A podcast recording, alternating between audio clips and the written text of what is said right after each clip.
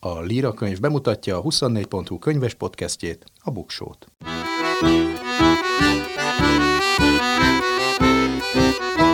Ez itt a Buksó, olvasásról, könyvekről, mindenféle jóról. Én Nyári Krisztián vagyok.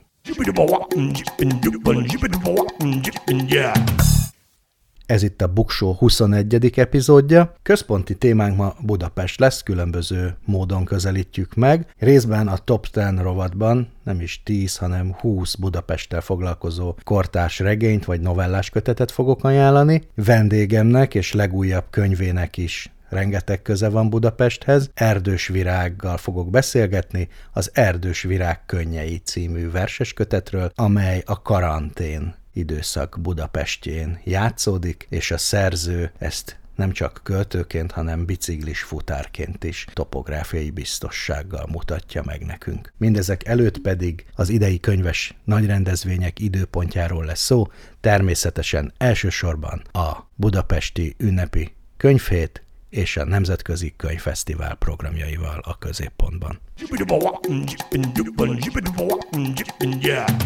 Száz év magány Számok a sorok között, érdekes adatok a könyvek világából. Közszolgálati jelleggel elárulom, hogy mikor lesz az idei könyves nagyrendezvények időpontja. Most már megvan a könyves naptár, úgyhogy bele is csaphatunk. Tavaly a járvány miatt elmaradt a Budapesti Nemzetközi Könyvfesztivál, és szeptemberre csúszott az ünnepi könyvhét is. Az a jó hír, hogy idén mind a kettőt megtartják, bár a fesztivál tavaszról őszre tolódik, és lesz még három Margó fesztivál is. Ugye 2021-ben elég mostoán alakult a könyves rendezvények sorsa, csak úgy, mint a megelőző évben. A járványhelyzet fokozatos romlása miatt a tavaszi könyvfesztivált előbb novemberre kellett halasztani, aztán ősz elején a Mekekel Magyar Könyvkiadók és Könyvterjesztők Egyesülésének elnöksége úgy határozott, hogy a rendezvény rendezvényt, a zárt térben zajló többnapos programsorozat egészségügyi következményeitől, meg a külföldi kiállítók távolmaradásától tartva lemondja, úgyhogy tavaly elmaradt a könyvfesztivál. A szokásos időpontban és helyszínen idején sem lehet megtartani, azaz áprilisban, mert zajlik a millenáris felújítása, és az intézmény nem tudta százszázalékosan garantálni, hogy a rendezvény idejére elkészül a felújítás. Így a Mekek elnöksége úgy döntött, hogy az idei könyvfesztivált 2022. szeptember 29-e és október 2-a között rendezik meg a szokásos helyszínen a Millenáris Parkban. Ami a könyvetet illeti, a kiállítók többsége minden idők legsikeresebb, legjobb hangulatú és leglátogatottabb ünnepi könyveteként értékelte a 2021-es eseményt, amely ugye szeptemberben volt, 140 könyves pavilonban 174 kiadó kínálta a könyveit, a szokásosnál nagyobb területen, mert nem csak a Vörös Marti téren, hanem mellette a Vigadó téren, sőt a Dunakorzón is lehetett a könyvek között válogatni. A 93. ünnepi könyvetet idén már a hagyományos időpontban nyáron, 2022. június 9-e és 12-e között rendezik meg, de a tavaly bevált nagyobb területen, tehát a Vörös Marti tér mellett a Dunakorzóig elnyúló területen lesz a könyvheti vásár.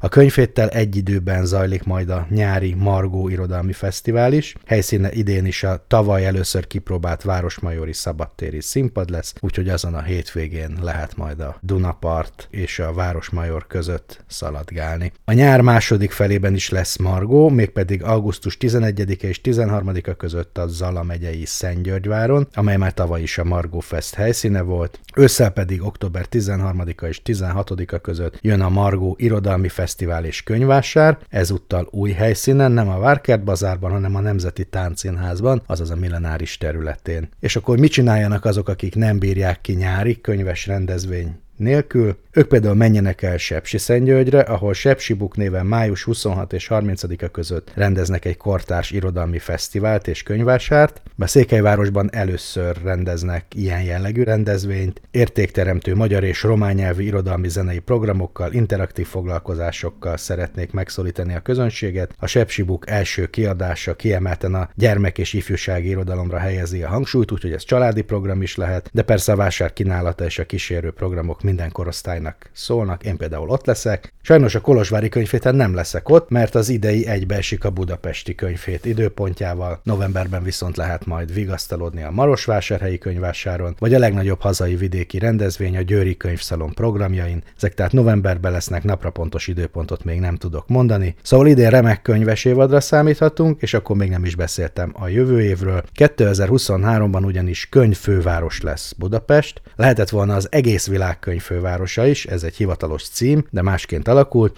Budapest főváros önkormányzata és a Magyar Könyvkiadók és Könyvterjesztők Egyesülése közösen megpályázta az UNESCO felügyelete alatt zajló World Book Capital címet, hogy 2023-ban Buda Pest és Óbuda egyesítésének 150. évfordulójának alkalmából Budapest lehessen a világ könyvfővárosa. A pályázati anyagot a fővárosi Szabó Ervin könyvtár vezetésével könyves szakemberek, rendezvényszervezők, kulturális műhelyek képviselői, írószervezetek állították össze. Több mint 10 pályázat érkezett be az UNESCO-hoz, és a szakmai bírálók Budapest pályázatát értékelték a legerősebbnek, azonban a végső döntést az UNESCO főigazgatója hozta meg, aki geopolitikai logika mentén a gánai Akra városának kapta a világ könyvfővárosa 2023-as címét, de ami a jó hír, hogy a döntés után a magyar pályázat készítői úgy döntöttek, hogy a tervezett programokat így is megvalósítják a jubileumi 150. évfordulós rendezvények között, és egyébként jövőre lesz 550 éves a magyar könyvkiadás, hiszen ekkor nyomtatta ki Hess András az első Magyarországon készült könyvet, a Krónika Hungarórumot, szóval lesz jövőre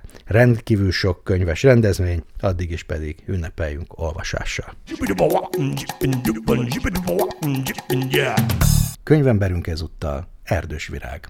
Mindjárt meg is kérdezem, hogy mi ennek a könyvnek a címe. Az a címe, hogy Erdős Virág könnyei, vagy az a címe, hogy könnyei, írta Erdős Virág. Hát ezzel variáltunk is egy kicsit. Ez egy, egy sorozatba illeszkedik a, a időmérték sorozatába a magvetőnek, annak a 35. darabja, és ennek egységes a borítója, amit Pintér József tervezett, és ott a, a szerző és a cím egymás alatt szorosan egymás alatt helyezkedik el, tehát igazából mind a két lehetőség adott. Igen, mert megnézem, mondjuk egy ilyen online könyvesboltban, akkor ott kettős pont van, igen, és akkor igen. ezt ugye majd a könyvtárakban úgy kell keresni, hogy könnyei. Hát igen, ezen, ezen mondom, variáltunk is, hogy volt egy kis félreértés is, csak aztán arra gondoltunk, hogy az, hogy erdős virág, kettős pont, erdős virág könnyei, az úgy viszont már béna, és akkor nagyobb az esélye, hogy ezt így összeolvasódik valamilyen módon mégis, mint hogyha ezt így megduplázzuk. Mindenesetre azt javaslom az olvasóknak, hogy E betűnél is és K betűnél is keressék, és akkor biztosan. Igen, földön biztosan. keressenek, és akkor vagy csak megtalálnak. Egészen biztosan megtalálnak. Két ciklus van ebben a verses kötetben, egy egy könycseppes, meg egy két könycseppes, és nincs is címe a ciklusoknak, tehát ez a két, hár, összesen három könycsepp, Erdős Virág három könycseppje jelöli. Mi a viszonya, vagy mi jellemzi ezt a két ciklust? Két szerepkör tulajdonképpen a két ciklus, az egyik egy fura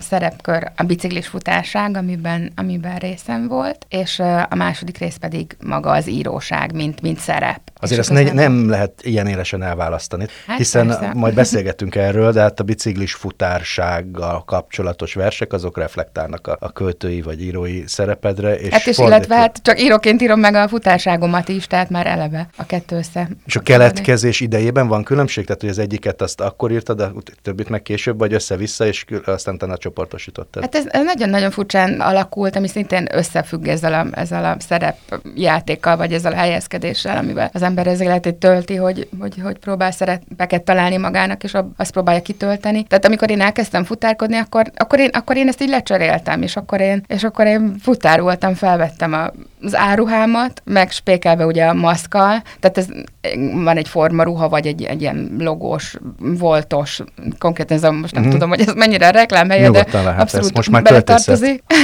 hát igen, egyébként a, a szín, szín, színvilágát is úgy választottuk a kötetnek. Tényleg erre nem gondoltam, és tényleg. Abszolút, szóval, hogy a voltos táskát megnézed, akkor ott is egy nagy fehérrel, kis feketével van a felirat egy, egy kék felületem. Tehát amikor én elkezdtem voltozni, akkor én, én így, így leváltottam minden mást, és akkor bebújtam ebbe az áruhába, ami mondom, meg volt spékelve a maszkal, ami ugye egybeesett a mindenféle járvány. Erről majd beszéljünk, hogy ezt teljesen ki tudod -e ilyenkor magadat kapcsolni, tehát akkor te nem költőként tekertél ott, hát eh, hanem elején, igen. de hogy, hogy vajon, vajon ez hogyan. De először azt kérdezném meg, hogy az olvasónak, aki kezébe veszi ezt a kötetet, kell-e tudnia, hogy, hogy erdős virági biciklis futár volt. Vagy anélkül is. Tehát, hogy ez az életrajzi referencialitás szükséges-e hozzá? Szerintem most ebben az esetben igen. Szóval még a, még a mottót is úgy választottuk ki, hogy a volt tudásbázisból választottunk egy mottót, ami, igen, azt ami, ami úgy hangzik, hogy nem teljesen szó szerint, de a lényeg ez volt. Válaszd az intelligens optimalizálás figyelmen kívül hagyása opciót.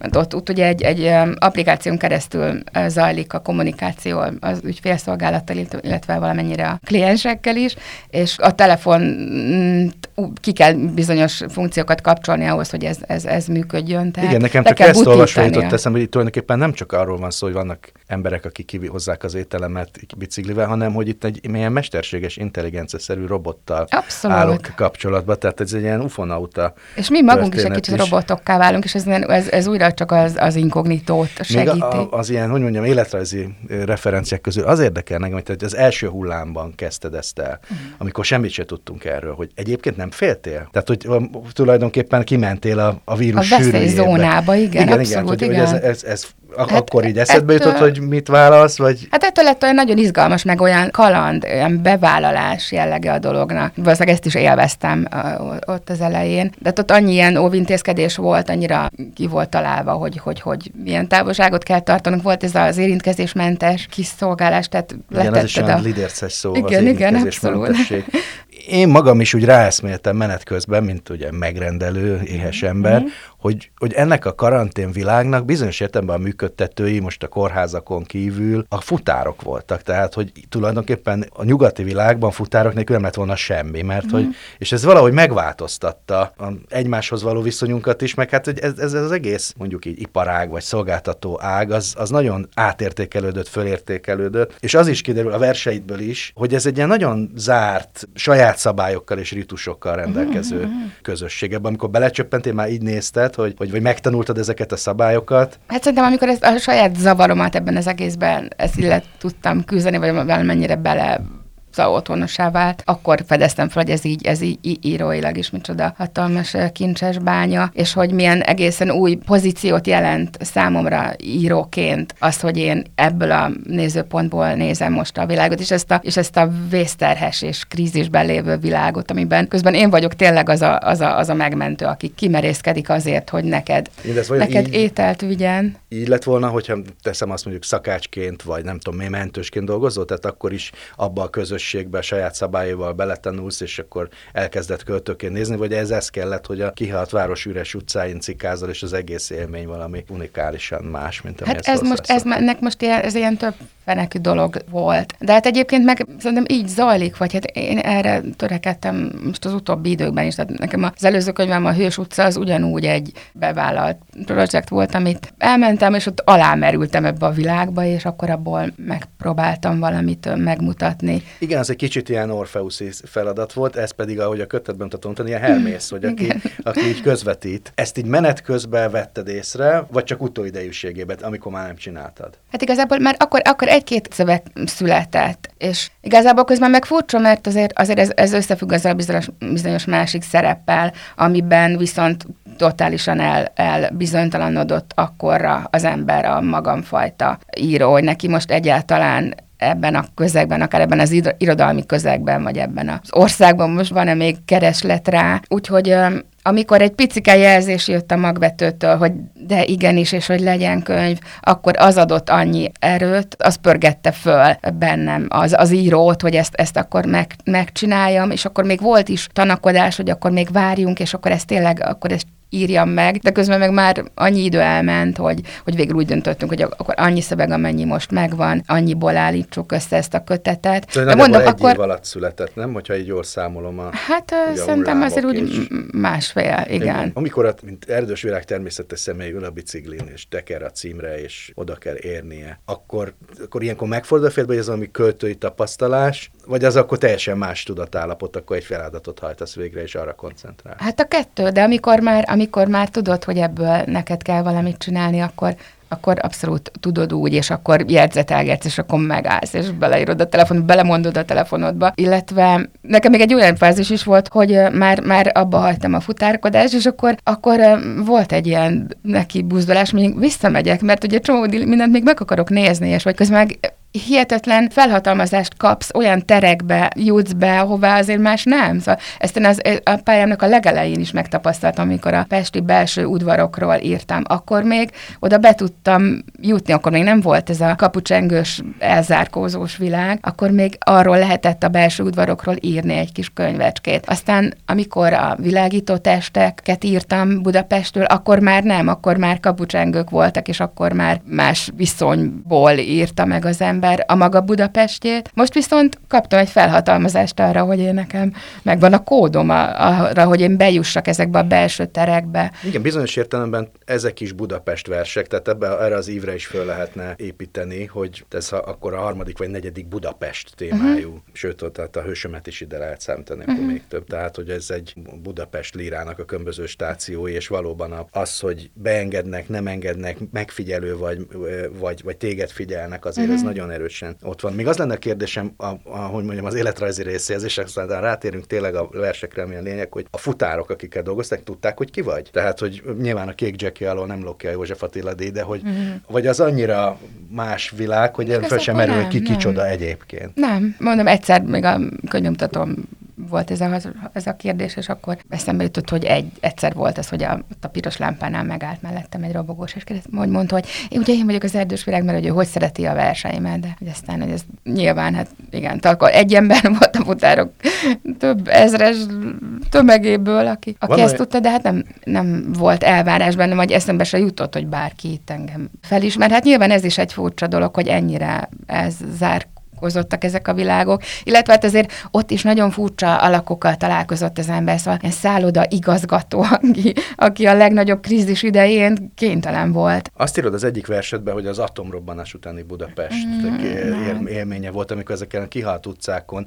amit mi nem láthattunk legfeljebb mm-hmm. titokban. Csak a kiváltságosok, igen. És, és hogy a, ott az 50 vagy nem tudom hány özvegy Varsányiné. Hát igen, egy kicsit az a Zörkérnek erre Budapest című kis egypercesé jutott eszembe eszembe, amikor tényleg Másként tekintesz azóta a városra, hogy láttad ezt az arcát? Hát igen, abszolút ilyen beavatottnak érzem magamat. Igen, szóval ez egy furcsa.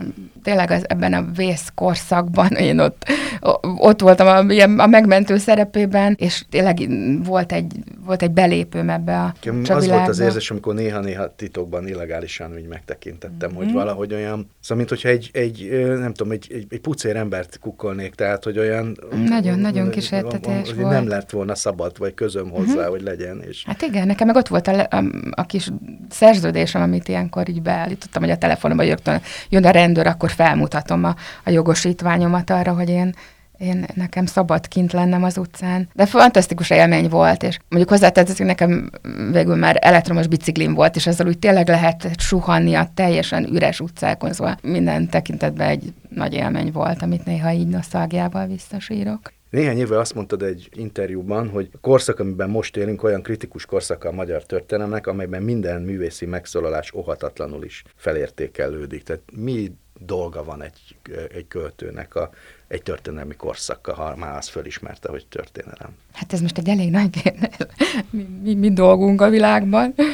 Hát biztos, hogy, hogy magán átszűrve, tehát az is kérdés, hogy mennyire kell a részesévé lenned ahhoz, hogy te arról hírt tudjál adni, vagy valamilyen módon meg tud mutatni. Ez most ennek volt a próbája, hogy muszáj-e személyes kényszernek lenni a mögött, hogy te alámerülj egy világban, amit meg akarsz mutatni. De, de ez, a, ez a megmutatás és a magamon átszűrés ennek, ez, ennek a kettőssége. De hogy az én számomra az, az mindig fontos, hogy ez a ma, az itt és most, ezzel van dolgunk íróként. Az a kérdés, hogy a pillanattal van elsősorban dolgod, vagy pedig azzal a, az egész folyamattal, mert benne vagyunk, hogy ezt valahogy értelmez, mert amikor a te verseidről írnak, már már várható is, hogy mit fognak írni, és majd azért is beszélek erről, mert vannak ilyen verseid, amelyek e, erre koncentrálnak, tehát hogy mondjuk a legneutrálisabb az, hogy referenciális költészet, vagy szociális érzékenység, meg aktivizmus, ilyesmiket szokás mm-hmm. kötni a költészetedhez, tehát aki valami mást ír, az azon már meglepődünk, hogy, hogy uh-huh. már mhm. mást keres benne, mint amit szokás keresni, hogy ez már a te önképednek a része, vagy tudomásul veszed, hogy ezt várják tőled, vagy ezt látják bele minden szövegedbe?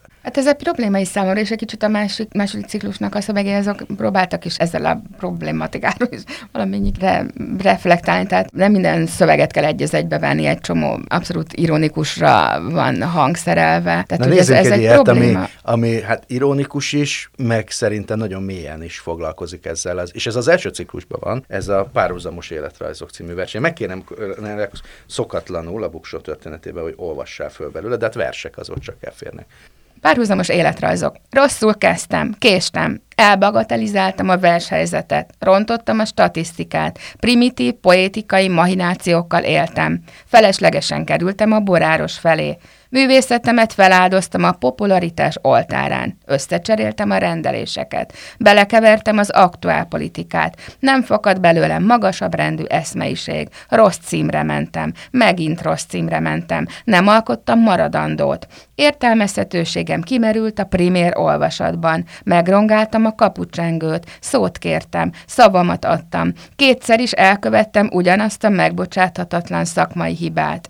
Experimentális késztetéseimnek képtelen voltam gátat szabni, behajtottam a behajtani tiloson, reflektálatlanul hagytam privilégizált értelmiségi pozíciómat, nem mostam ki mosószeres dörzsikével a táskám, megtagadtam a szegénységirodalom tradícióit, megkérdőjeleztem az ökoköltészet perspektíváit, kiloptam a baklavát, Szociokulturális fölényemet morálfilozófiai pedantériával lepleztem, csasztuskákat gyártottam, frázisokat puffogtattam, lejtettem az egészet és szétfolyt, recenzenseimet elkedvetlenítettem, szégyent hoztam az iparágra, kizártam magamat a magas irodalomból, bebasztam a liftajtót, didaktikus voltam, dilettáns, demagóg, dékás, kekeckedtem a pultosokkal, ledorongoltam a vevőt, szellemtelenségemet hatásvadász, rimtechnikai szenzációkkal kompenzáltam, felszerelésem karbantartását elsunnyogtam, ott felejtettem a szerencsesütit,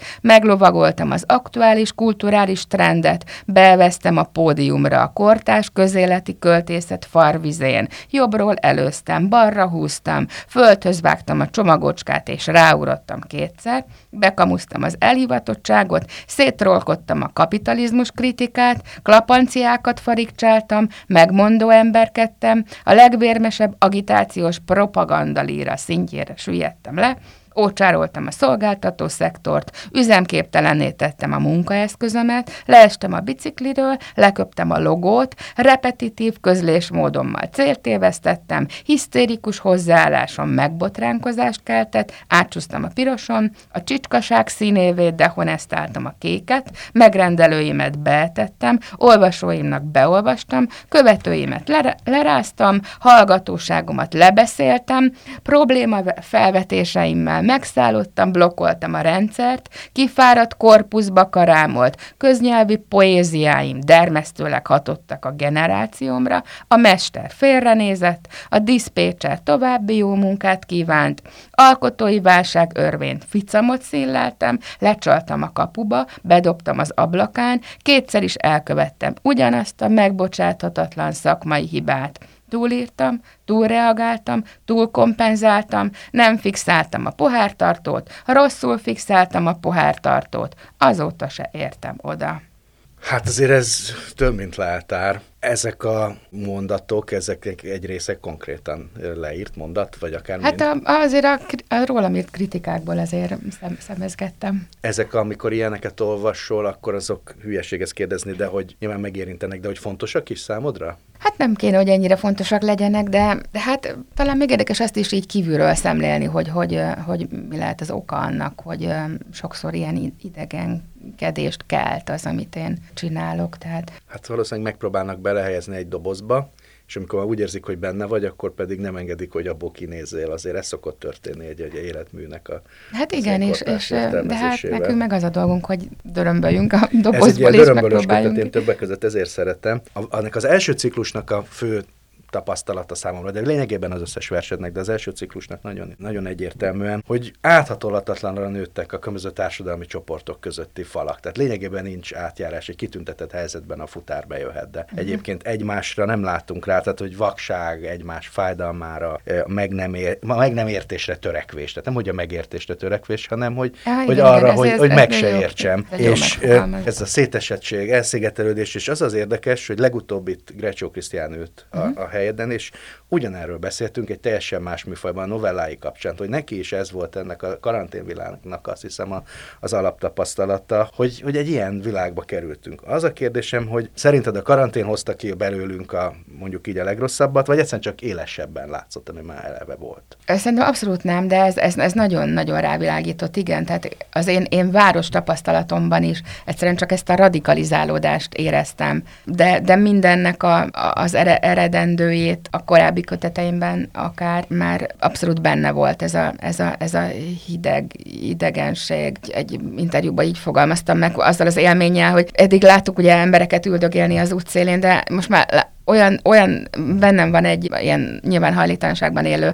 embernek a képe, aki az oktogonul ül és sír. Ott ül az útszélén, és keservesen sír, és ugyanúgy elsétálunk mellette. Tehát már, már sokkal brutálisabbak a jelei is a kiszolgáltatottságnak, és én ebből következőleg sokkal súlyosabb a mi, a mi elzárkózásunk adott esetben. Igen, sokkal cudarabb világ lett. Tehát minden, minden krízisa ezek szerint a legrosszabban hozza ki belőlünk, vagy legalábbis úgy tűnik. Meg nekem az, a, a versétből legalábbis az jutott eszembe, hogy amikor nem vesszük tudomásul, vagy nem akarjuk tudomásul venni a másik kiszolgáltatottságát, akkor a saját kiszolgáltatottságunkat etetjük, és mi magunk válunk valamilyen értemben azzá. Tehát a második ciklusban vannak olyan versei, több is, ami hát mindnek a költői létnek, vagy az irodalomnak az értelmét keresik ebben a megváltozott világban. Neked mennyire fontos az, hogy, hogy legyen válaszod arra, hogy, hogy mi, mi végre csinálod ezt az egészet, amit irodalomnak hívunk? Változik ez benned, vagy egyszerűen ezt kell csinálnod, írod a verseket, és tehát, hogy ezzel a pozícióval, hogy te egy költő vagy, aminek a negatív olvasatát itt hallottuk, hogy a, miket ír a kritika, hogy mit várnak el egy költőtől, hogy ez de változik benned, hogy neked mi, miért csinálod ezt, mi a dolgod, vagy ezen nem is kell gondolkodni? Hát egyrészt, egyrészt van az emberben valami automatizmus, és egy tank, ami megy végig, ezek az életem végig csinálni fogom, mert valahogy erre vagyok programozva. De, de hát, hogy az illúziói az, az, az, az, az, az ilyen furcsa hullámozgás, és most inkább lefelé, hogy most ennek mennyi hatása, hatása lehet a világra, de hogy közben meg, igen, meg hogy milyen csatornákon hat, tehát hogy most effektíve, akkor most megírom, van is erre egy szöveg, a hatásvizsgálat, hogy most nyilván nem úgy zajlik, hogy én leírok egy félsort, és akkor felépül a diákváros, vagy nem tudom, micsoda, és lakást kapnak a hajléktalanok, és nem tudom, kitör a világbéke, hanem ezek ilyen sokkal rejtettebb csatornákon, tehát hogy kicsit a egy másik verset választottam ki, de akkor olvassuk uh-huh. föl ezt, vagy olvast föl ezt. Hatásvizsgálat. Eljátszom a gondolattal, megtelik a hősök tere. Választok egy munkacímet, benyújtja a lemondását. Tűnődök a kezdősoron, megnyílnak az ügynök akták. Belövöm a célcsoportot, felépül a diákváros. Leváltom a líra eszményt, megszűnik a korrupció. Elrejtek egy belső rímet, árvaiék lakást kapnak. Kihúzok egy töltelékszót, csökkennek a várólisták. Javítok egy veszőhibát, Dominika tovább tanul. Tagolok és tömörítek, kukában az alaptörvény, sejtetek és kurziválok, nyomdában a népszabadság, alkotok egy komplex képet, Európai Főügyészség, áttördelem Pepitába, LMBTQIAP. Betűméretet cserélek, Herceg Ferenc elnézést kér, átfutom az elejétől, Áder János elsomfordál, mutatom a fiaimnak, a magyar név megint szép lesz. Elküldöm egy kiadóhoz, sajnálattal közöljük, hogy... Hát igen, szóval ez nyilván egy játékos módon játszik el ezzel a problémával, amire most rákérdeztel, úgyhogy... Ugye ez egy olyan értelemben egy koncepció kötet, hogy egy élethelyzetet írsz le, legalábbis az első ciklusban, tehát bizonyos értelemben egy tervezett dolog, tehát hogy, hogy megbeszéled a kiadóddal, és ilyen típusú verseket írsz. Uh-huh. Mennyire tervezel előre? Most az utóbbi kötetek azok, azok ilyen konceptkötetek lettek ugye ebből a szempontból. De például hogy... tudod, hogy a következő az mi lesz, vagy vannak ilyen tervek hát a most, most van egy a fejemben, igen, de hát... hát Arról lehet beszélni? Hát ez, ez, ez egyáltalán nem biztos, hogy most ez lesz a téma ilyenkor az ember olyasmit próbál választani, ami, a, ami úgy nagyon, a, nagyon, é, nagyon foglalkoztatja fel, mert benne van, és most a halál az nekem ilyen, nem tudom, ez a korra jár de, de meg hát, ez közben a legelcsöpeltebb költői téma, csak hogy tényleg amikor az első verseket halljuk, vagy az iskolában elkezdünk költöztetni tanulni, és csupa halálvers, és semmi között hozzá, és aztán nem érted. És amikor vagy egyszer a csak... Szól, vagy a szerelemről. Hát igen, ez... igen, és akkor csak egy fiatalkorodban még a szerelemhez valami közöd lehet, de a halál az olyan sokáig nincs, nincs közöd, és akkor egyszer csak így olyan mértékben zúdul rád ez a téma, hogy lehet, hogy érdemes lenne ezzel is foglalkozni, meg hogy most milyen helye van az életünkben a, az életünkben a halálnak, de hogy, hogy ez is érdekes, hogy, hogy, hogy, hogy, hogy találkozunk vele, hogy tényleg itt a beszélgetés előtt szóba került, hogy a Facebookon tényleg naponta szembesülünk egy halál hírrel, és az ember óhatatlanul ilyen, ilyen, ilyen készenléti állapotba helyezi magát, hogy akkor most nekem is rendezni kell a hagyatékomat gyorsan még mielőtt, mielőtt lecsapna rám, szóval ez ilyen furcsa állandó fenyegetettség. Úgyhogy lehet, hogy érdemes ennek egy, esetleg egy kötetet szentelni, de nem tudom, szóval meg az a bizonyos várakozás, az, az, az szóval nagyon könnyen elveszítem a, a bizadalmamat leginkább önmagamba, hogy erre most akkor megint kinek lesz szüksége. Hát az olvasóknak, tehát Jó, magam, magam nevében mondhatom, hogy nekem szükségem van erre és másokat is erre biztatok, hogy vegyék meg ezt a kötetet, szerintem ez egy nagyon erős kötet, és hát olvassunk verseket, és ezen belül pedig erdős virágot. Top 10. Egy polsznyi jó könyv legutóbb a falu világával foglalkozó regények és novellás kötetek közül ajánlottam 20 Azért 20 mert olyan sok gyűlt össze, hiszen megkérdeztem a Buksó hallgatóit a Facebookon, hogy javasoljanak ilyen könyveket, és 20 remek kortárs regényt és novellás kötetet ajánlottunk, most pedig Budapesttel foglalkozó kortárs magyar regényeket és novellás köteteket ajánlok, és ugyanúgy részben az olvasók és hallgatók javaslatai alapján, ABC sorrendben fogok haladni, tehát nem valamiféle rangsor, ez szintén 20 kortárs, ahol a kortárs azt jelenti, hogy a szerző még él, köztünk van.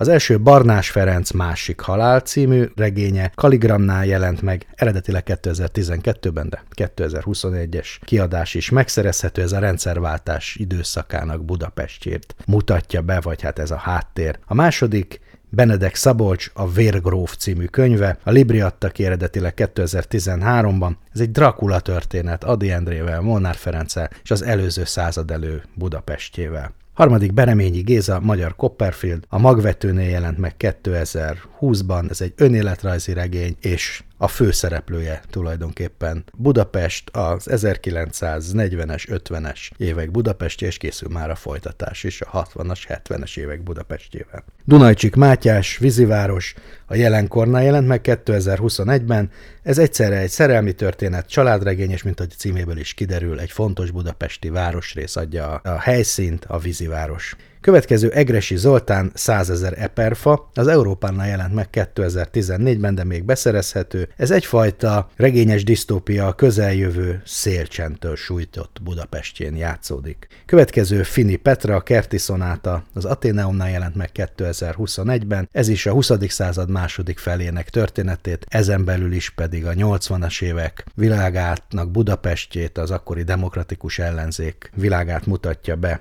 A következő Jósvai András nincsen számodra hely, a Fekete Sasnál jelent meg 2019-ben, ez a reformkori Pesten játszódik, ez tehát a díszlet, és megjelent a szerzőnek nemrégiben a Márton Irma tévedése című könyve is, ennek is Budapest hangsúlyos szereplője, nem csak helyszíne. Nyolcadik kerékgyártó István Trüffel Milán, avagy egy kalandor élete, Kaligramnál jelent meg 2009-ben, de még ma is kapható, és hát a fő helyszíne az az egykori, ma már nem létező Tabán, illetve a 19. század második felének Budapestje. 9.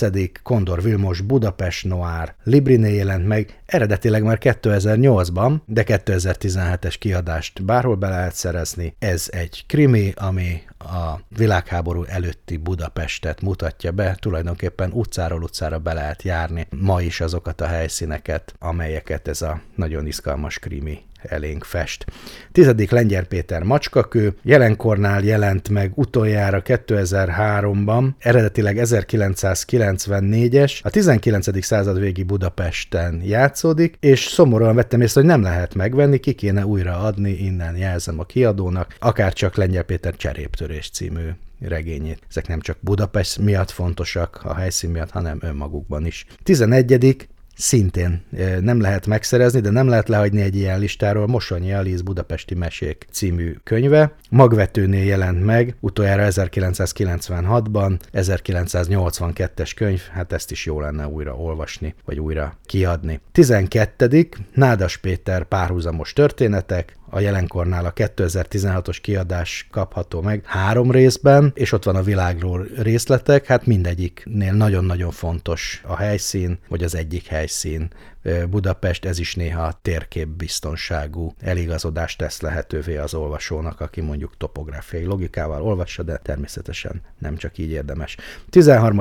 Pál Dániel Levente, az Úr 8. kerülete, az Aténeumnál jelent meg 2010 hétben, illetve van egy folytatása, az Ember 8. kerülete, és a címből is kiderül, hogy ez bizony a Józsefvárosban játszódik. 14. Spiró György tavaszi tárlat, magvetőnél jelent meg 2010-ben, és az 50-es évek, vagy a század, előző század közepének Budapestjén játszódik. 15. Szécsi Noémi, Egyformák vagytok, ez is magvetős könyv 2017, és bár a szerző nagyon sokszor ír történelmi regényeket, itt most nem erről van szó, hanem a, a jelen vagy a nagyon közelmúlt Budapestjén járunk. 16. Temesi Ferenc Pest, a Szkolárnál jelent meg 2021-ben utoljára. Ez egy trilógiának a középső része.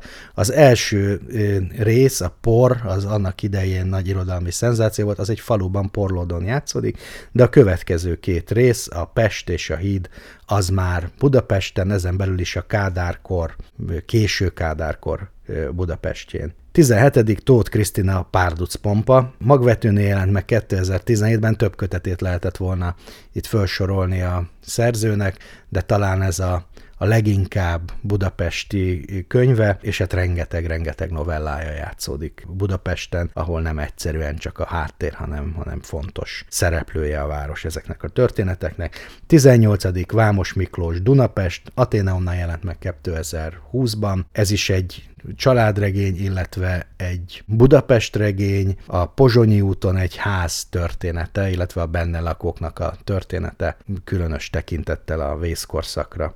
Zoltán Gábor Orgia című könyve, amely a Kaligramnál jelent meg eredetileg 2016-ban, de sokszor újra kiadták. Ez is egy városrész, a Városmajor és környékét mutatja be a legtragikusabb történelmi időszakban, 1944-ben, de hát ez is nagyon hozzátartozik Budapest történetéhez. Végül, de nem utolsó sorban egy kortárs ifjúsági antológia, Budapest Off, amelyet a Pozsonyi Pagony adott ki 2018-ban, és novellákat tartalmaz. Ezek tehát a kortárs könyvek, és a legutóbbi listába bekerültek olyan szerzők is, akik még élhetnének bőven, de sajnos már nincsenek köztünk. Itt most csak kortársakat soroltam fel, de azért gyorsan felsorolok néhányat, amely Budapesttel foglalkozik, és csak azért nincs a listán, mert a, mert a szerzőik túlságosan korán meghaltak. Hazai Attila, Budapesti Skizó, Békés Pál, Chicago, Beher Iván, hát számos könyve, de mondjuk a Megyek Budára, Térei Jánosnak több könyve, Átkelés Budapesten, Protokoll, Legkisebb jégkorszak, vagy pedig Körösi Zoltánnak az Ítéletidő, vagy a Budapest Nőváros című könyve, illetve még egy érdekes könyvet ajánlok így a legvégén, Chico Buarque Budapest című könyve, ez egy